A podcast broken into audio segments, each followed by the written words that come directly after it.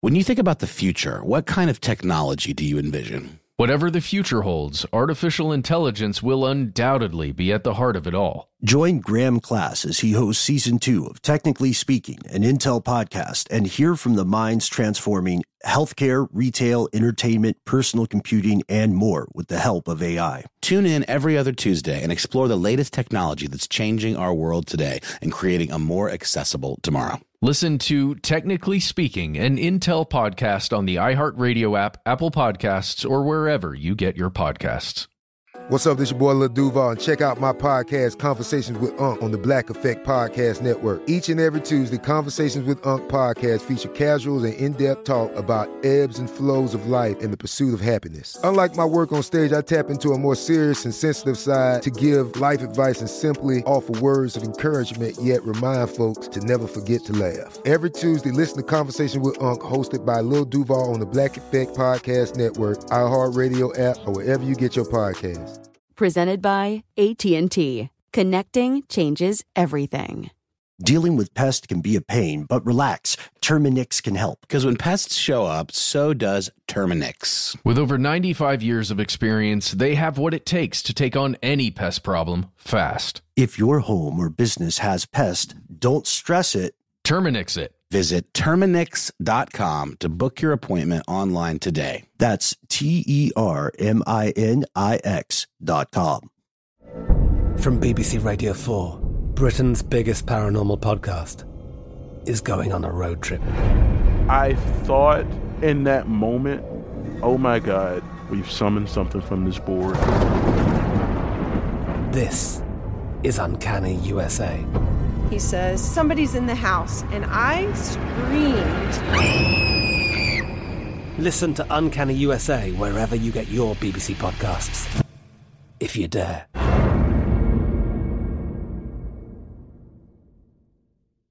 From UFOs to psychic powers and government conspiracies, history is riddled with unexplained events. You can turn back now or learn the stuff they don't want you to know a production of iHeartRadio.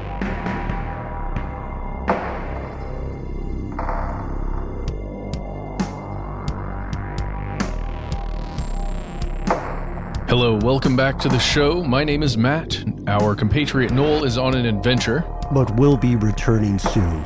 They call me Ben. We're joined as always with our super producer, Paul Mission Control Decant. Most importantly, you are you, you are here, and that makes this the stuff they don't want you to know.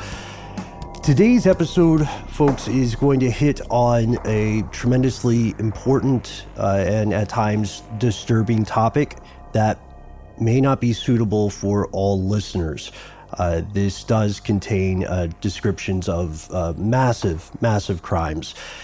And it comes in part to us from fellow conspiracy realist Ashley, who is responding to an earlier story in a strange news segment we did, where we explored Uttar Pradesh's controversial proposed bill to incentivize what's known as population control. And Matt, this is this is one of the stories that you brought to bear um, just maybe a week or so ago. Yeah, it wasn't long ago at all. And it just happened to be something that popped up in a news feed. I didn't know anything about the context within India's history of these kinds of practices that they are putting forward, incentivizing population control. But man, Ashley wrote to us and really uh, started open our eyes to just what's been happening there for decades. Yes, yeah. And we'd like to read Ashley's letter in full. So here's what she says. Hi, guys. I was listening to your latest strange news and heard you ask for more insight into population control within India. I just graduated with a degree in international development and social change, and I took a few classes during my academic career surrounding the idea of whoosh, whoosh, overpopulation and population control. India was heavily focused on this because they had a history of both government forced sterilization and government coerced sterilization. In the 1970s, thousands of Indian men were rounded up at gunpoint and given vasectomies. And it continues. Ashley says, while that is thankfully no longer practiced, coercive policies like the one you discussed today are still nothing new to India. Women are coerced into receiving tubal ligation sterilization, as through promises of land, subsidies, livestock, or rations. These promises are not always delivered on. Many women have spoken on being left without receiving any of the incentives they were promised. The government agents whose jobs are to recruit volunteers, that's in quotations, for sterilization aren't paid until they meet a certain quota. So they become a victim of the system as well. In less extreme cases, long term birth control methods such as IUDs are pushed on women, and even if they complain of severe side effects and request to have them removed early, they will often be refused removal. There have been many cases of women having to remove their own IUDs at home, which, Ashley adds, is quite dangerous and painful. And Ashley concludes with a great source you can use is the documentary Something Like a War by Deepa Dhanraj. That's D H A N R A J. It does show footage of tubal ligations, so it can be a little graphic, but I honestly found watching the women writhing in agony on gym mats after the procedure with no painkillers covered in flies to be more disturbing than anything else and that's where we'll leave the letter today. Uh, this was important. First, we want to thank Ashley uh, for spreading awareness about this, uh, and then we want to explore this conspiracy and see what it means for the present and the future of India's population as well as the world's population. So, we noted previously there's an intense dilemma faced by both India's government and its people. We're talking about a part of the world where children often become primary caretakers for their parents and grandparents. With that, how can you convince someone to go against centuries of tradition and, in some cases, what people consider a material necessity for life in old age? Well, to understand that, we have to understand a little more about India. Here are the facts. Like, as we've discussed before, India is awesome. I don't, I don't think it gets enough credit. I mean, you know this. It's an ancient land. It's got a huge, huge population and a storied history. And when we say ancient, we're not fooling around. This is one of my favorite facts. The first person to clearly define the concept of zero, yes, zero, the idea of the number zero, was a Hindu astronomer and mathematician way back in 628. Other people, other civilizations had similar concepts, but this guy made it official, and you could spend years reading the history of human civilization on the Indian subcontinent and uh, have the stuff they don't want you to know guarantee that you will still never get to all of it. So much stuff happened in this part of the world. Big takeaway here is that modern civilization, as we understand it today, owes a ton to innovations from India. Yeah. Uh, Indi- India is like the OG of countries and civilizations. We we talked about this before as well, but it, India is the world's largest democracy. That's very important. Democracy. And it's the second most populous country on the planet. It has a population that is more than 1.3 billion. I believe, Ben, you said 1.366, something yep. to that effect. As of 2019. Yeah. The, So uh, a lot of humans. Uh, and in just a few years, it's been you know it's been projected that it will become the world's number one most populous country, uh, eclipsing China there with that that metric. And you know, in in several episodes prior to this, we've talked about how difficult it is to plan for that many people to have all of the infrastructure everything from just a, a steady source of food to other things that humans need. When you're when you're talking about a government especially a democracy that's trying to make decisions about a lot of that stuff in various states within that much larger country. And and, and doing that for a population of let's say a couple hundred million 300 million something like that. It's already a herculean task. Now multiply that uh, by a couple times and my goodness yeah, I, I, there's a couple more things I'll hit right here before we jump into some of the other stuff. Ben, the country itself, the entire India, it's it makes up 2.4 percent of the world's total land area, but it supports get this 14 percent of the human population. Yep, the whole shebang. Also, only 4% of the world's water resources, mm. which is going to become increasingly difficult. We're saying that there are, in addition to just the organizational hurdles that a country of this size has to deal with, uh, there are also these other factors. Uh, yeah, poverty, population density, right there. Yes, population density is a huge one. Uh, also, poverty and food insecurity are daily concerns. We're talking about a part of the world where an estimated 50 million people live on less than the equivalent of $2 per day, uh, where just under 200 million, 194.4 million people are undernourished, 46 million children in India, according to the studies, remain stunted, and 25.5 million are also additionally are defined as wasted. This is a different term. Uh, wasted means something very different in the US. I think it's safe to say. Uh, in this case, it's something much more serious. It means that these children do not weigh enough for their height. That's a problem. This is also where some of the major controversy that we're going to discuss in this episode comes in. The concept that there are so many people many of them suffering to, to one degree or another.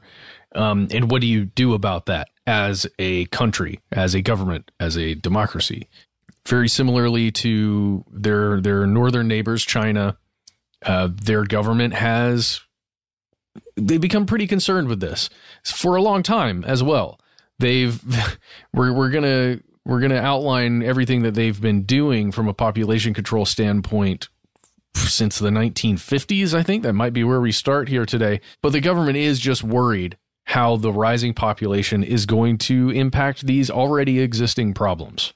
And it's really these two things we've outlined here inequality between people that exist in India, as well as a population that is growing, perhaps exceeding the means of, of a government and even private industry to be able to help everyone and give everyone a quality of life that would be considered standard. This is interesting because sometimes there is a false equivalency of sorts. Uh, not everybody agrees that inequality and overpopulation are two sides of the same coin.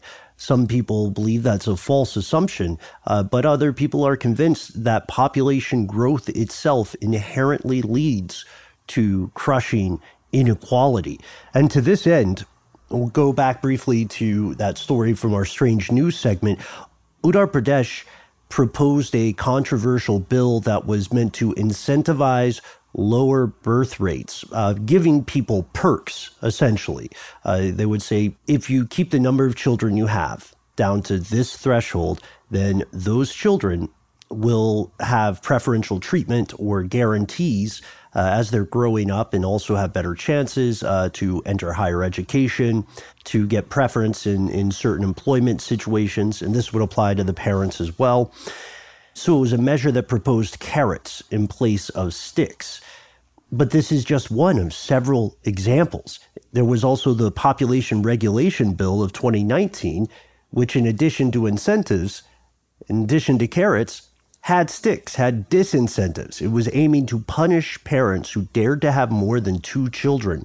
Without rehashing too much of this, uh, it is important to note currently this new bill in Uttar Pradesh, even if it passes, uh, will not force birth control on people, not physically at least, but it will spark an intense debate, partially with the question that comes up whenever any government regardless of which country we're talking about, whenever any government proposes a wide sweeping law like this, one that's supposed to affect everybody, there's always one question. And it's a good question. It's a question everybody should ask. Will this really apply to everyone? Or will the wealthy and connected be exempt, as they almost always are? Mm.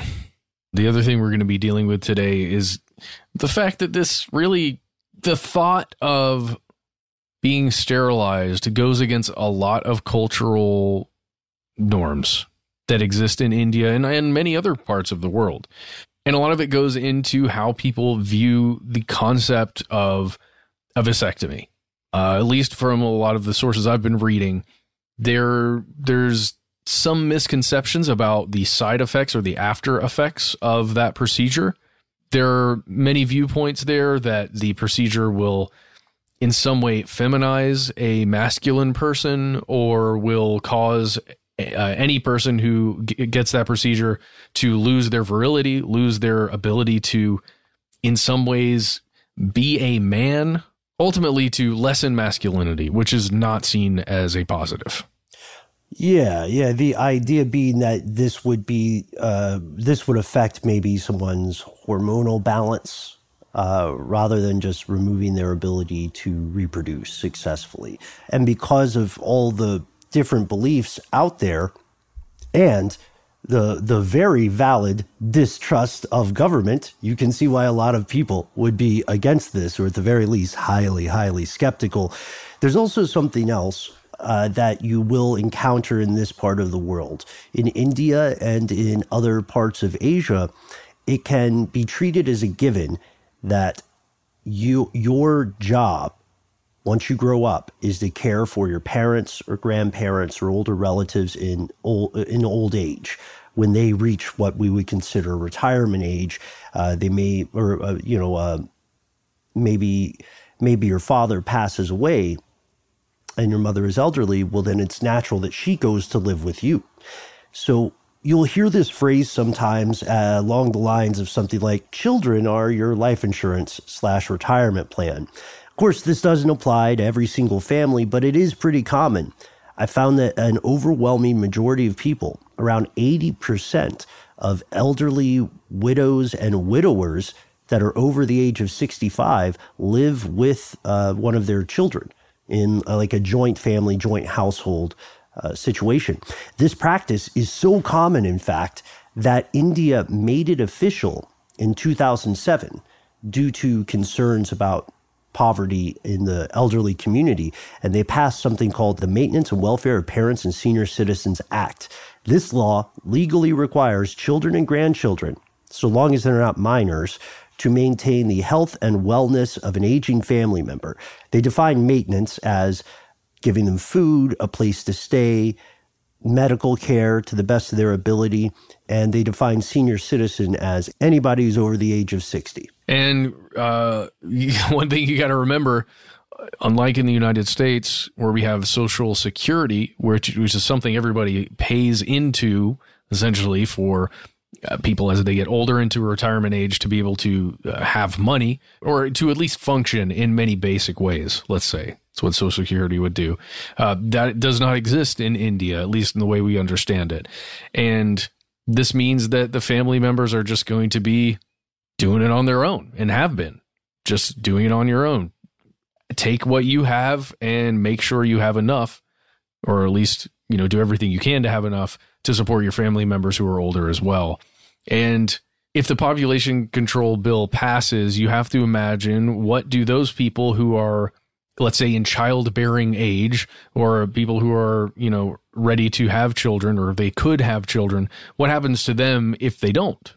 Or what if they only have two children or one child rather than, you know, more than that to kind of spread the the weight of needing to take care of the elders? And what if that kid moves? See, that's one of the first things that I thought about is this this can put a certain segment of the population in a precarious position.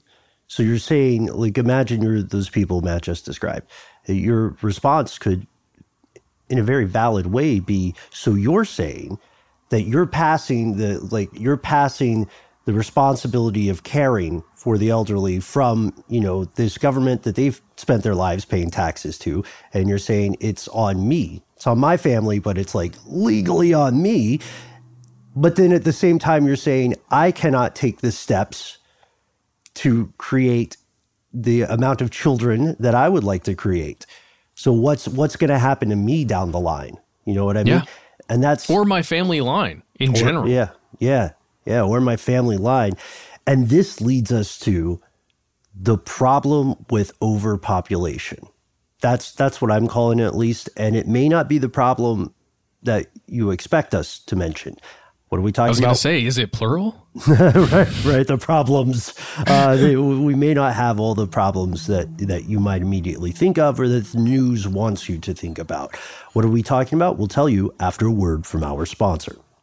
Snagajob is where America goes to hire with the deepest talent pool in hourly hiring. With access to over 6 million active hourly workers, Snagajob is the all in one solution for hiring high quality employees who can cover all your needs on demand, temp to hire, part time or full time. You name the position warehouse worker, retail associate, grocery store clerk, fitness trainer, baker, stylist, bellhop, podcast producer. Yeah, Snagajob's got a worker for that. With their easy to use platform, you're able to seamlessly post and fill available positions quickly with a dedicated customer support team to provide all the help you need along the way. Kind of nice knowing you have a talent pool like that in your own backyard, right? Snagajob is the partner you need to keep your business running smoothly. Visit snagajob.com or text snag to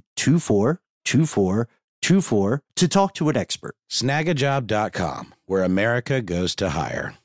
When you think about the future, what kind of technology do you envision? Whatever the future holds, artificial intelligence will undoubtedly be at the heart of it all. Join Graham Class as he hosts season two of Technically Speaking, an Intel podcast from Ruby Studio in partnership with Intel. Explore the future of technology that's rapidly evolving our world today with the help of AI. There's still so much work and research needed to fully understand the power and potential of AI, and Intel is at the forefront of implementing AI and revolutionary technology that's changing the world we live in for the better. In each episode, Graham interviews the minds transforming medicine and healthcare, retail, entertainment, personal computing, and more while pioneering new uses for AI in these spaces. So tune in every other Tuesday and explore the latest technology that's changing our world today and creating a more accessible tomorrow. Listen to Technically Speaking, an Intel podcast on the iHeartRadio app, Apple Podcast, or wherever you get your podcasts.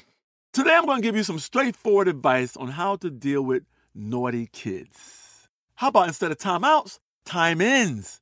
Time for you to start paying some bills.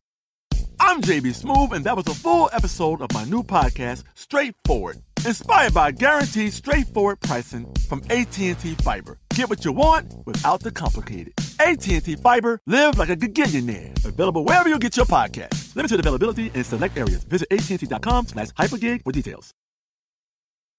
This episode is brought to you by Terminix. Terminix can't help you solve the world's biggest mysteries or take on alien life. At least not the ones you're thinking of. But they can help take care of pesky invaders in your home. Like the ants in your kitchen, the roaches under your sink, and the termites in the walls. Because when pests show up, so does Terminix. No matter what type of pest it is, they can Terminix it fast with personalized pest care that puts you in control. Their expertly trained technicians may not know true crime, but they know their local pest pressures. And with customized plans tailored to your specific situation, you get everything you need to not just get pests out, but keep them out for good. Between their speedy service, caring technicians, and over 95 years of experience, it's no mystery why they're trusted by homes and businesses everywhere. So if you have a pest problem, don't stress it.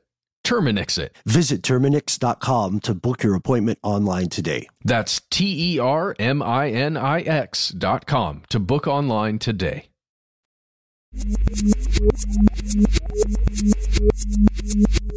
The problem with quote unquote overpopulation, or as you said, Matt, the problems with quote unquote overpopulation.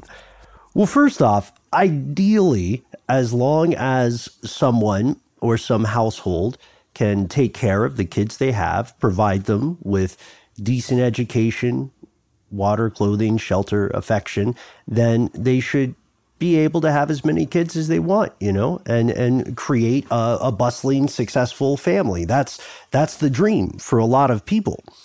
But when we talk about the idea of overpopulation, the way that we typically hear this depicted is something like uh, there are too many people living now that makes the uh, human species ripe for a disaster. It exacerbates climate change, which is already way off the rails. It uses up uh, resources in a way that makes them unsustainable, and that it accelerates inequality.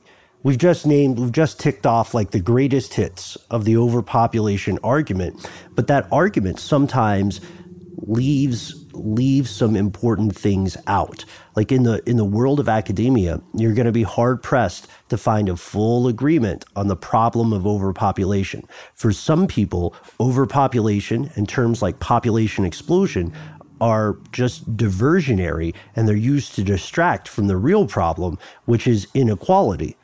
Because if you look at if you look at the estimated amount of money of value, right, throughout the world, and then you say, well, what about dividing it all equally? First, you'll be you'll be called a crazed, you know, communist or whichever is in use today. But if you if you looked at it and you just said, okay, treat it like a math problem, what would everybody get if you sliced it up 7.8 whatever billion ways? Well, there are folks who argue that you would find people's basic needs met. The thing is, for many powerful people, that would dramatically reduce their own quality of life, so it becomes a non starter.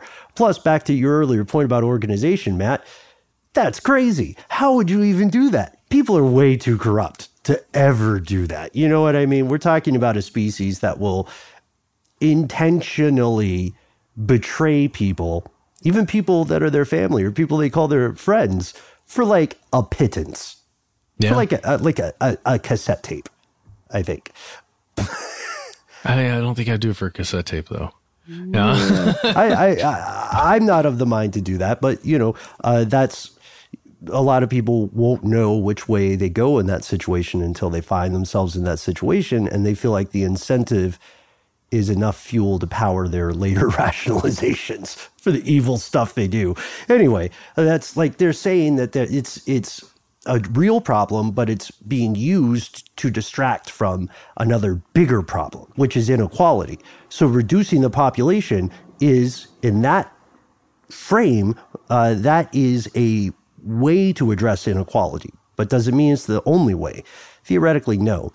So for other people, population control through lowering the birth rate is absolutely legit. It's more than legit. It's the only solution to a ticking time bomb of economic, ecological, and social disaster. Yeah, let's think about that for a minute.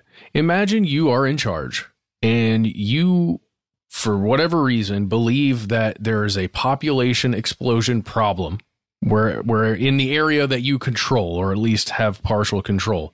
How do you go about reducing that population actively? Do you kill off a bunch of people?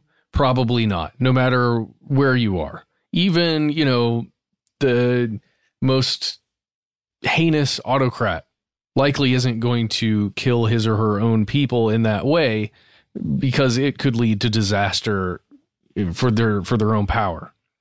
The way you essentially do it is you convince the people over which you hold somewhat control uh, that this is a problem as much as you think it is a problem and get them to find a way to participate in solving the problem. It's a weird concept.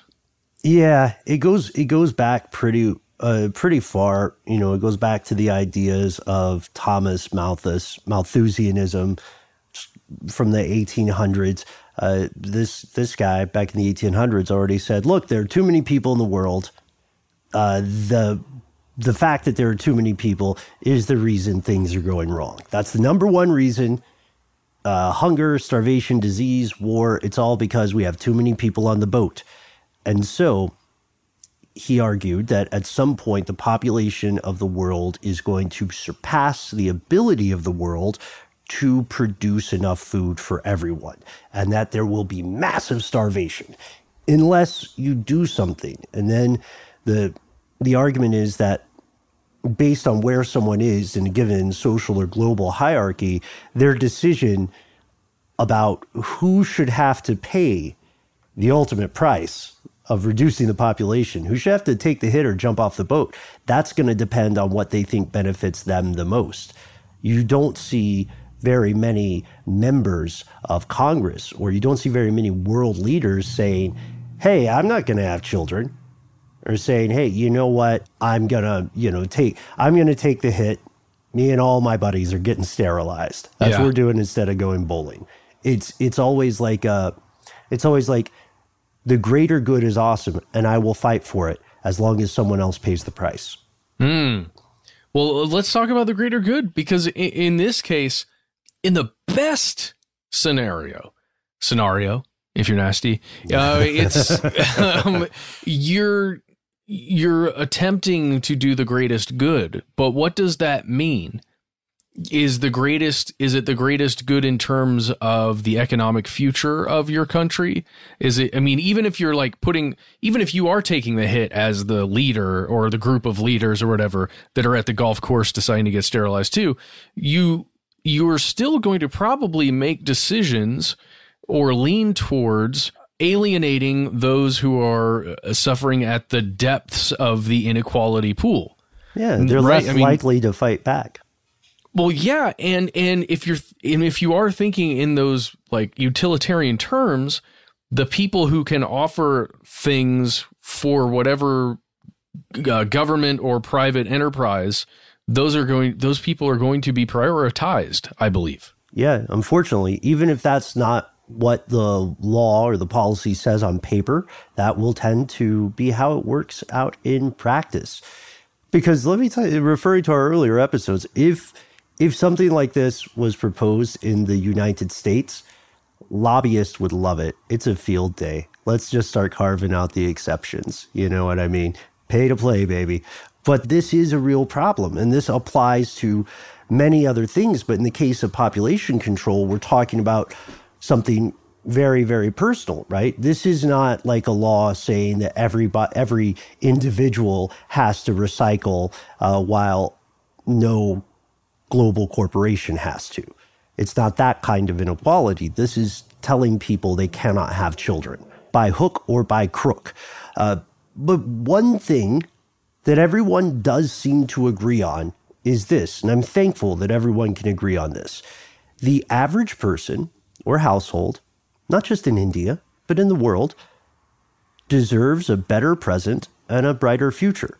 You know, if you if whether or not you have kids, whether or not you plan to have kids, I hope it's not a hot take to say that people should have food security. People should have access to education and employment opportunities. And, you know, if they want to, they should have the prospect of raising a family of their own one day. You know, even if you're not into one of those things for some reason, then that shouldn't stop you from supporting other people's pursuit of those goals.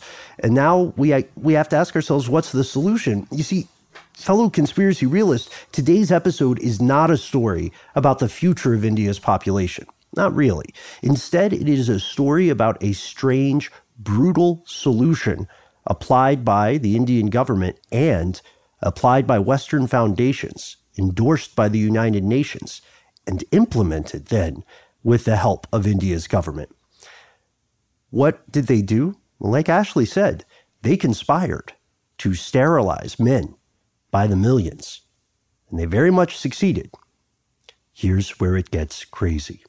Yeah, you wonder why there's so much skepticism and worry about things like the World Bank or the International Monetary Fund.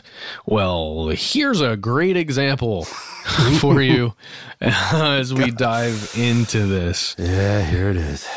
Um, I guess we should give an example, maybe something that we can all imagine as we're thinking about this, Ben. Um, we can apply it to us. So, as we're all listening, imagine that you are going through something really rough. Let's say uh, somebody just ruptured a gas line at your house. Uh, no, I'm just playing. That's just or, what happened to me. Yeah, that's a true story, folks. I, I said, I said it off air, but thank you for being here, Matt. I'm so glad things are all right. Uh, or let's say, let's those say aren't really tough times. That's just like minor inconvenience. But we're right. Okay. Everybody's okay. The dogs are fine. The family's mm-hmm. fine. But but let's say, okay. Well, what if we say this? Um, in our case, to be self-interested here, how mm-hmm. about we say we woke up one day and podcasting was done.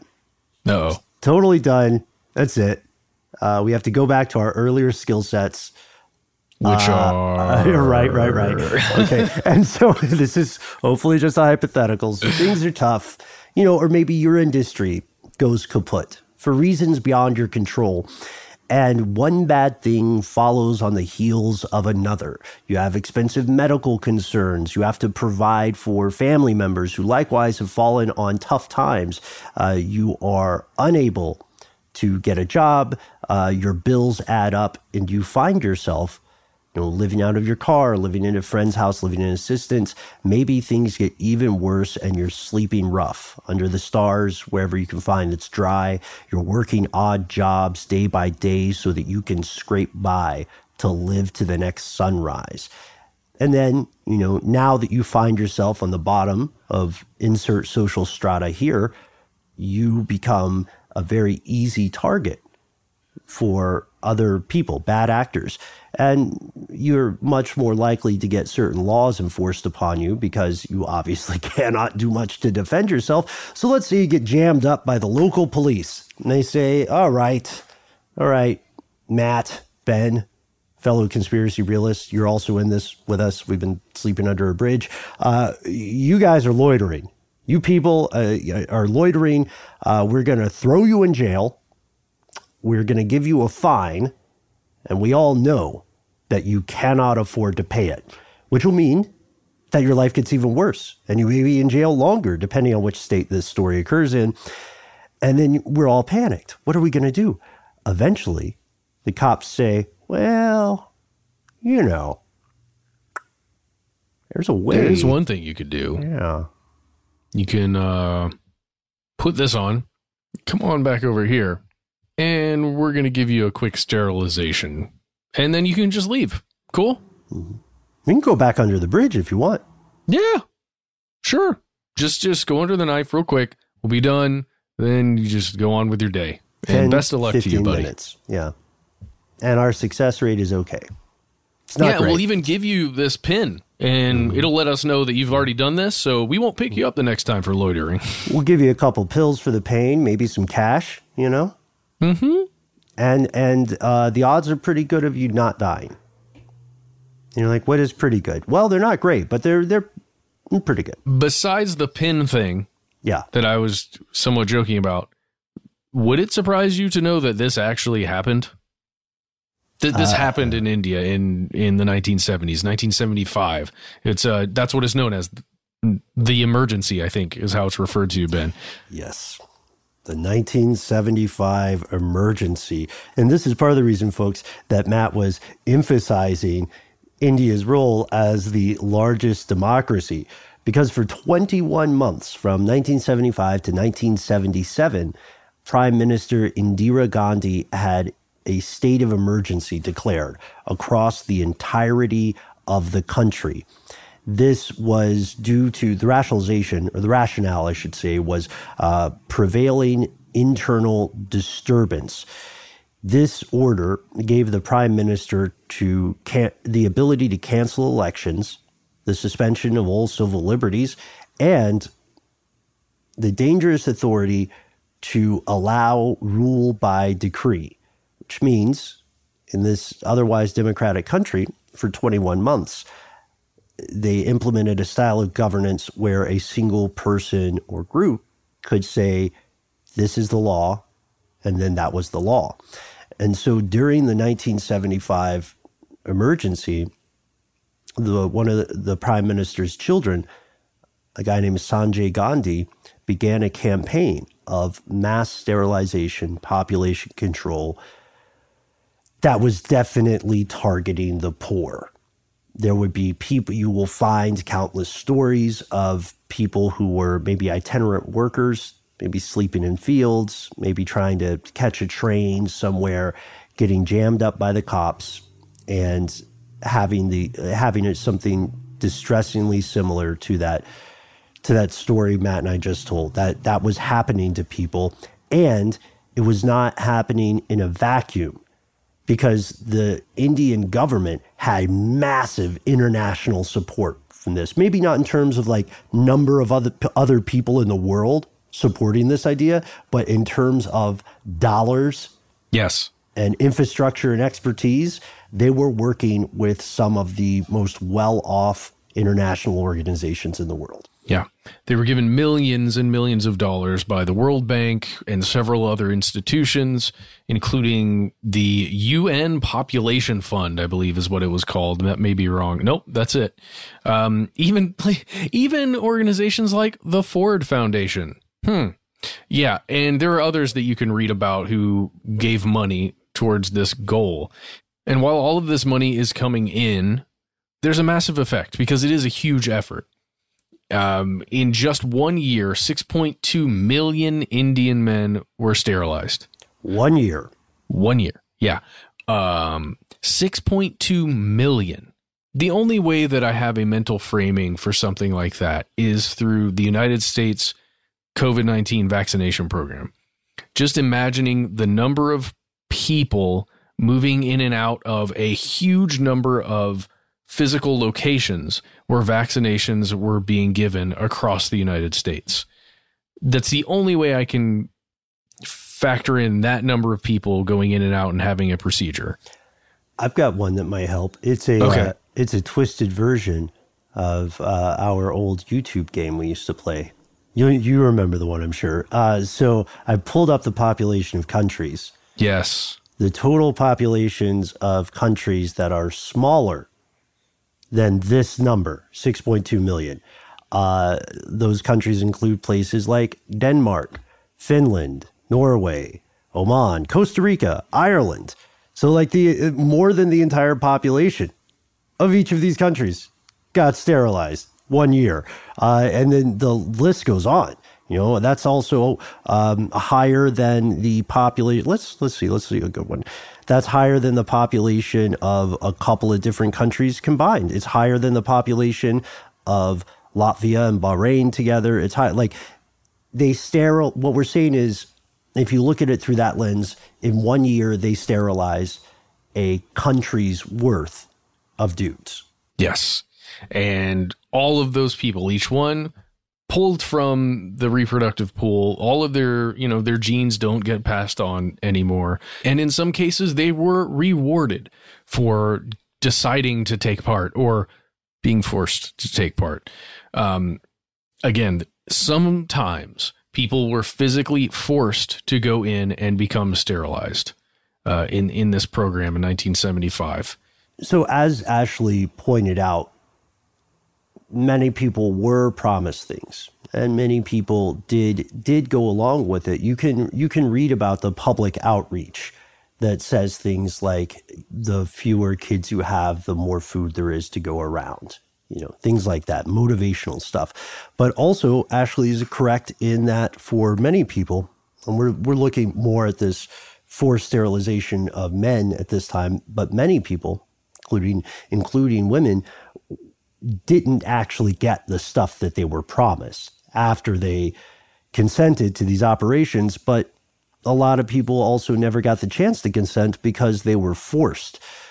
In one case, we found on November 24th, 1976, in a rural village named Uttawar, which is about 50 miles, 80 clicks south of New Delhi. I just put clicks in there, Max. I, I know you like that phrase. I love it. I love it. Thank you. Thank you, dude. so, so it's uh, so there's this rural village, smaller place, and the authorities, those folks that we are talking about who have the volunteers who have like a quota to get people sterilized, uh, they have been coming in and trying to incentivize people, talking about patriotism, this, that, and the third. But then what they ultimately do when when the villagers aren't going along with it is they call in the cavalry, literally mounted policemen round up every man over the age of 15 forces them to assemble at a local school carts them by bus off to a government hospital, and then nearly 250 men were forced into vasectomies. Some of those men had never had children, and from that point on, they never would. Yeah. So in this specific example, that's horrifying, right? That's right out of some some kind of dystopian novel, that kind of thing happening to just citizens. But one thing that makes it even worse is the fact that there was such a rush to sterilize so many people at the time, the procedures uh, like some of the people, not all, but some of the people uh, giving these procedures, performing them, some of the techniques, uh, they, they were not safe. And many people died, at least according to journalist Mara Hvistendahl. Um, there were at least 2,000 men, 2,000 men that died because of medical errors during these processes, these sterilizations. And here's the thing that's just during the emergency in, in the 19, you know, mid 1970s. There have been sterilization practices before that in India. And this wasn't a new thing where people were dying uh, due to these practices. Yeah, this was not new. Through multiple propaganda programs, awareness campaigns, and more, the government and the hidden hand of those Western foundations and institutions sought to cajole people into vasectomies or into tubal ligation due to long-standing misconceptions about these uh, these surgeries, as well as very valid concerns. You mm-hmm. know what I mean? Especially if if you if you live nearby a village where all the people, all the dudes got rounded up and vasectomied, then you are not going to be super open to the the friendly, uh, warm, fuzzy time propaganda campaigns.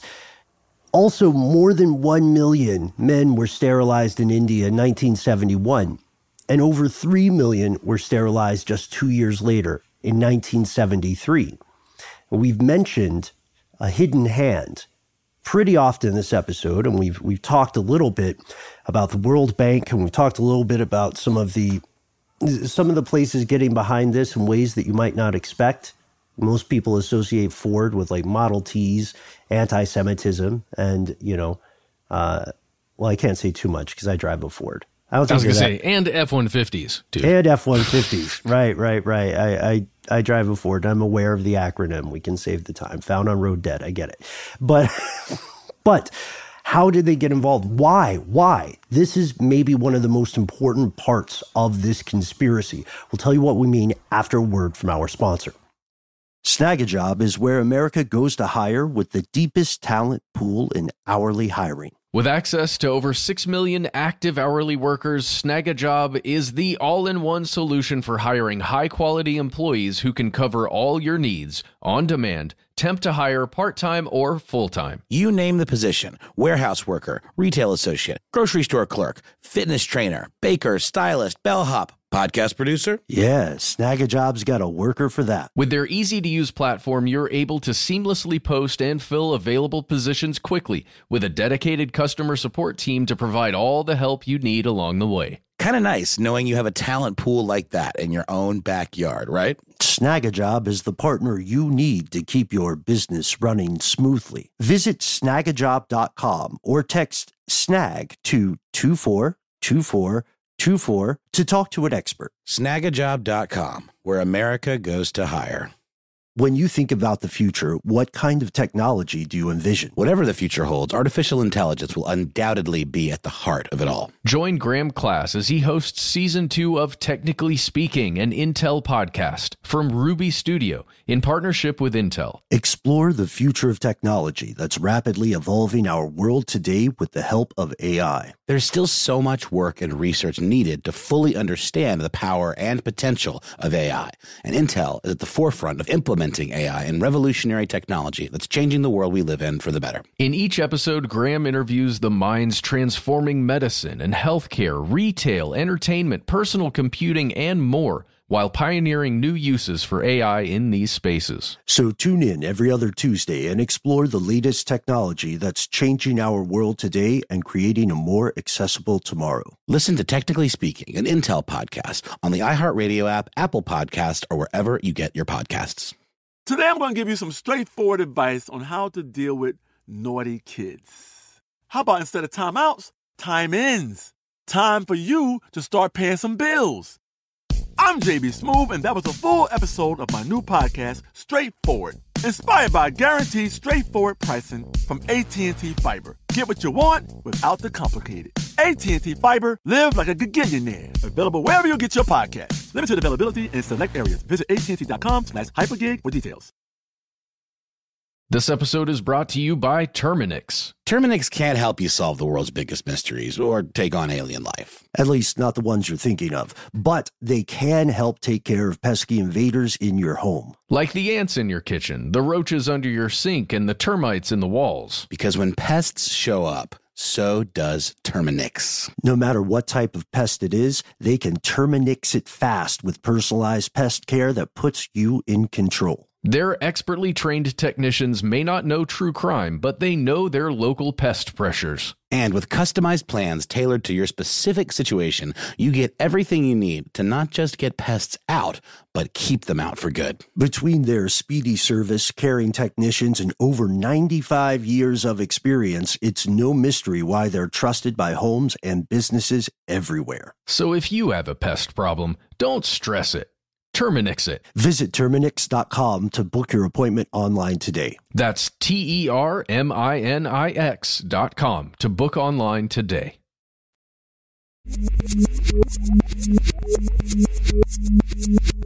Okay, so a lot of the fear of overpopulation can be traced back to Malthusian theory, but a lot of the fear in the modern era can be traced back to a single book written in 1968 by a biologist from Stanford named Paul Ehrlich. He wrote a book called The Population Bomb.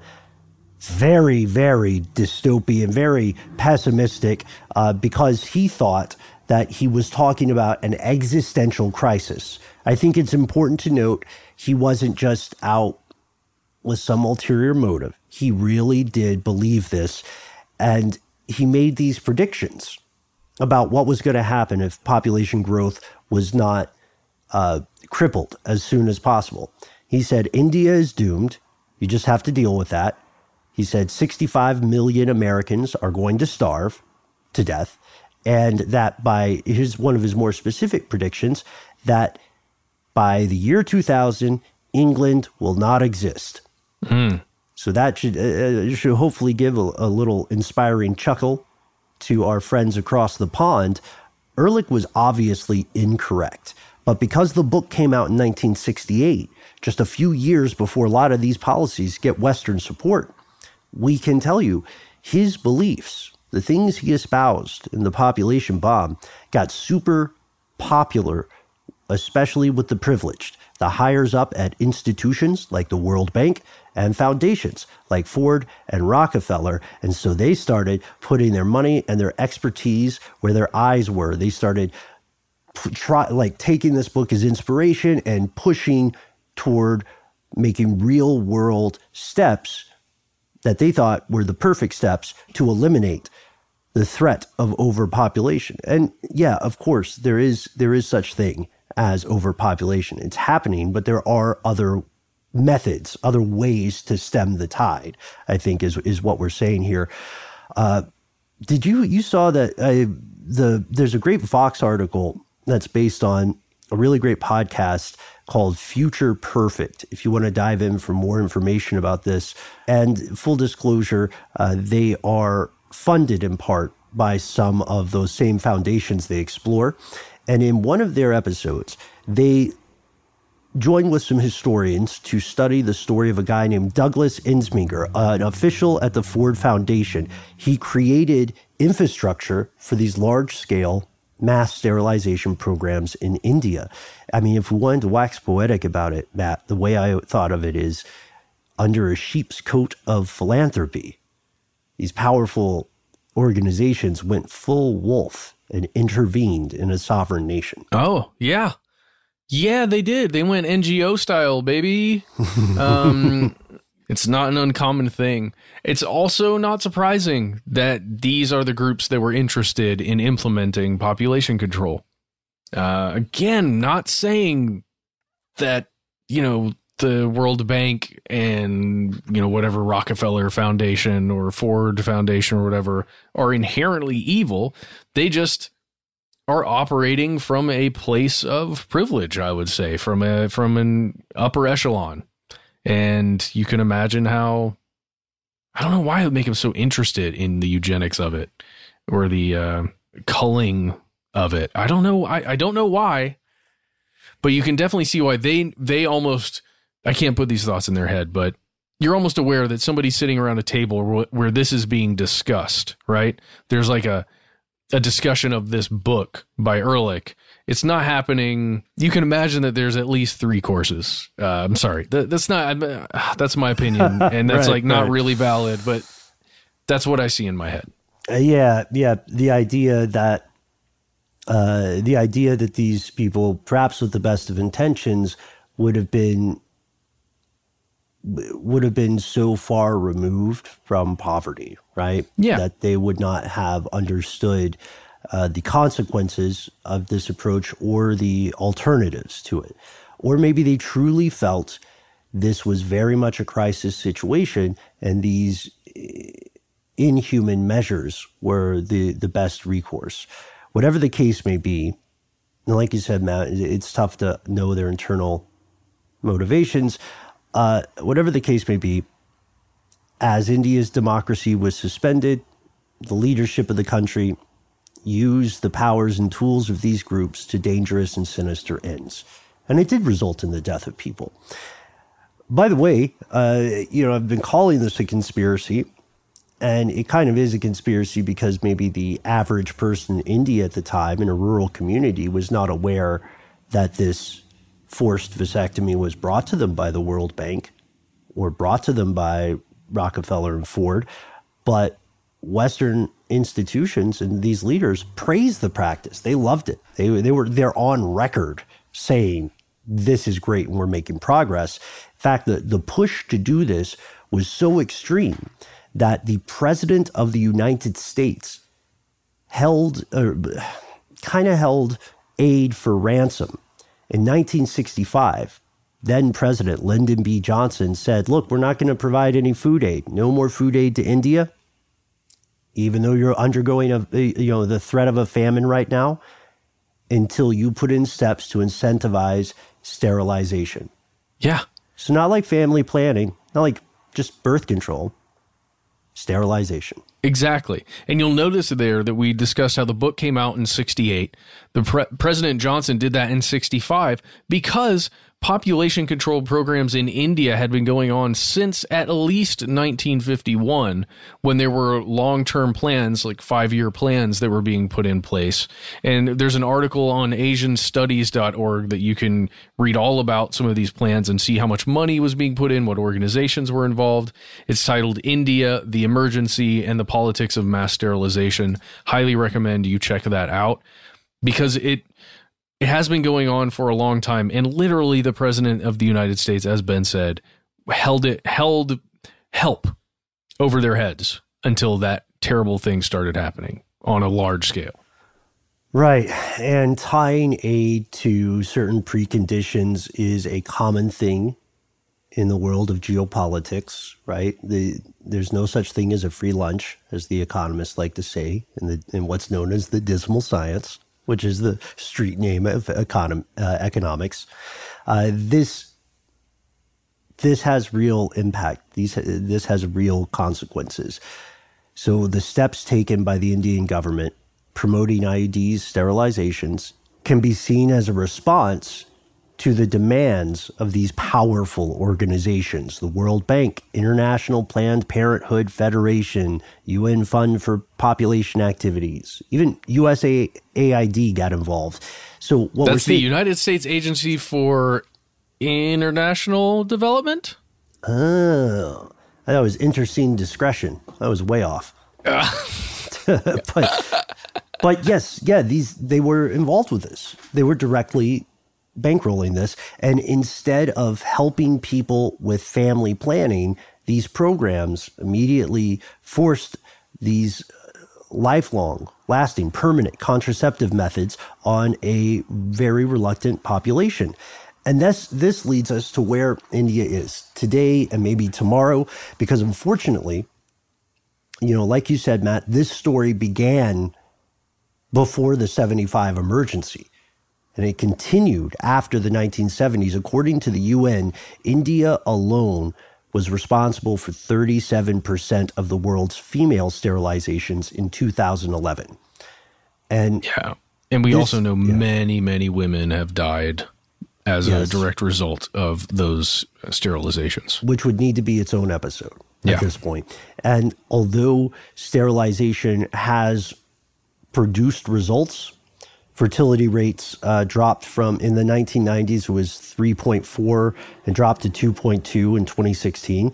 It's also, of course, seen a, a massive amount of controversy, and that's that's where we get to this point. So incentivizing people to have fewer children to a to a threshold, it makes sense. But blackmailing a country to make them enact these programs seems pretty dirty, and forcing people to do this seems criminal. Yeah. And it, and it certainly seems, as per our earlier discussion, like India is on its way to continue this process just in a, a different way. Right? I think that's what some of the planned stuff for for the few states that are putting forward these new incentives to control the population. It just looks a little different. Uh, it may be a little less harsh, but in the end, it's still deciding who can and can't have a family to a certain extent. Right, right. And who should be able to say that? You know, I, I believe that in the case of, let's say, someone commits a heinous crime, right? Someone has committed, someone's a serial killer, just an extreme example, and they get caught, they go to jail for the rest of their life, or they get the death penalty, what have you. That person has excluded themselves from society. That's the kind of person who doesn't deserve to have the agency to decide whether or not they want to have a family after they've been incarcerated for this stuff. And that's that's just my opinion. I'm making an example off the top of my head, but I'm only bringing that example up to argue that for the vast majority of the human population, they should have the fundamental freedom or the agency to make to make those sorts of cho- choices for themselves.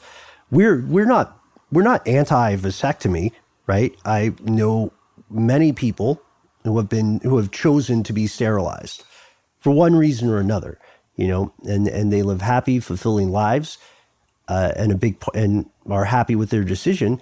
And I can only assume that a big part of why they are happy with that decision is because it was their decision, not someone else's. Yep, hundred percent.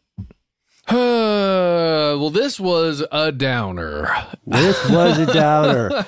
you know, we've got to pepper in some more shows about goblins.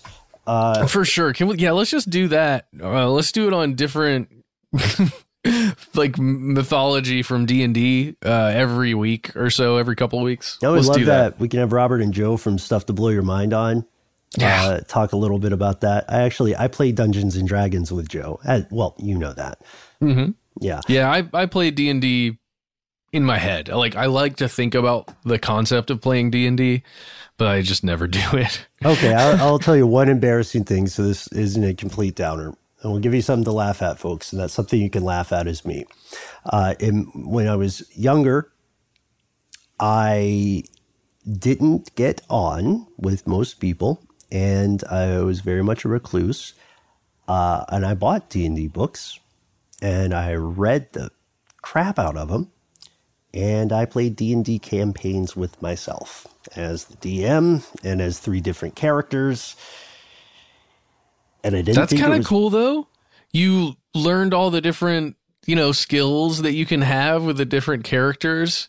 I bet you were you a was there a sorcerer and or wizard, a cleric and a warrior or no, a rogue? multiple campaigns, man. It was. it got weird. It got weird.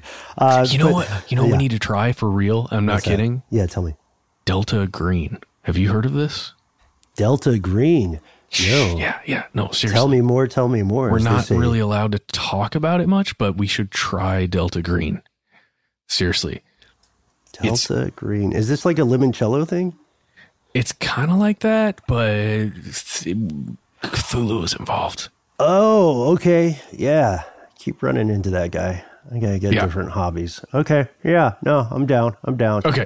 Let's do it. Uh, and in the meantime, uh, we want to hear from you folks. What What do you think? What is the just decision for leaders of the world or leaders of a country to make in this situation? Should they be allowed to conduct mass coercive sterilization programs?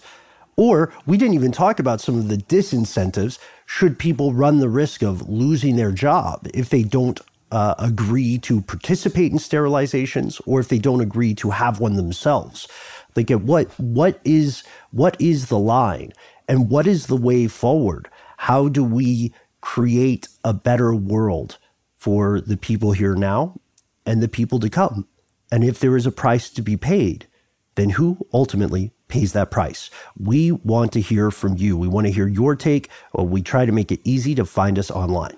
You can find us on YouTube, Twitter, and Facebook at Conspiracy Stuff. On Instagram, we are Conspiracy Stuff Show. You can easily find us on all of those places.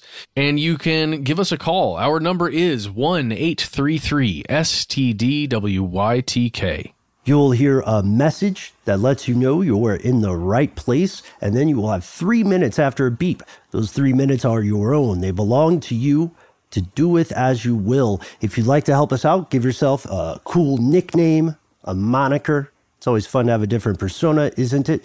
Tell us what's on your mind. If there's something personal that you would like to just keep to, you know, uh, Matt, Paul, and me, then that's that's absolutely fine. Just put it at the end of the message. The most important part is to let us know if we can use your name and or voice on the air. And if you feel like, ah, oh, it's going to take me five calls to get through the full extent of this story and to tell them like everything I need to tell them and all the supplemental info and everything else, don't don't worry about that. Don't ever feel like you have to censor yourself. Instead, write it out in full. Throw as many links and evidence as you want uh, into an email. An email that you should send to us immediately. You can do it any time of day, any day of the week at our good old fashioned email address where we are conspiracy at iheartradio.com.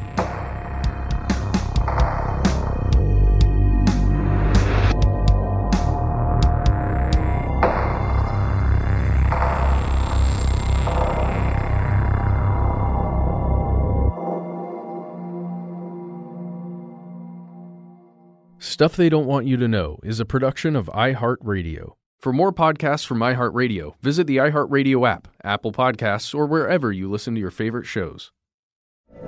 From BBC Radio 4, Britain's biggest paranormal podcast is going on a road trip. I thought in that moment, oh my God, we've summoned something from this board. This is Uncanny USA. He says, Somebody's in the house. And I screamed. Listen to Uncanny USA wherever you get your BBC podcasts, if you dare.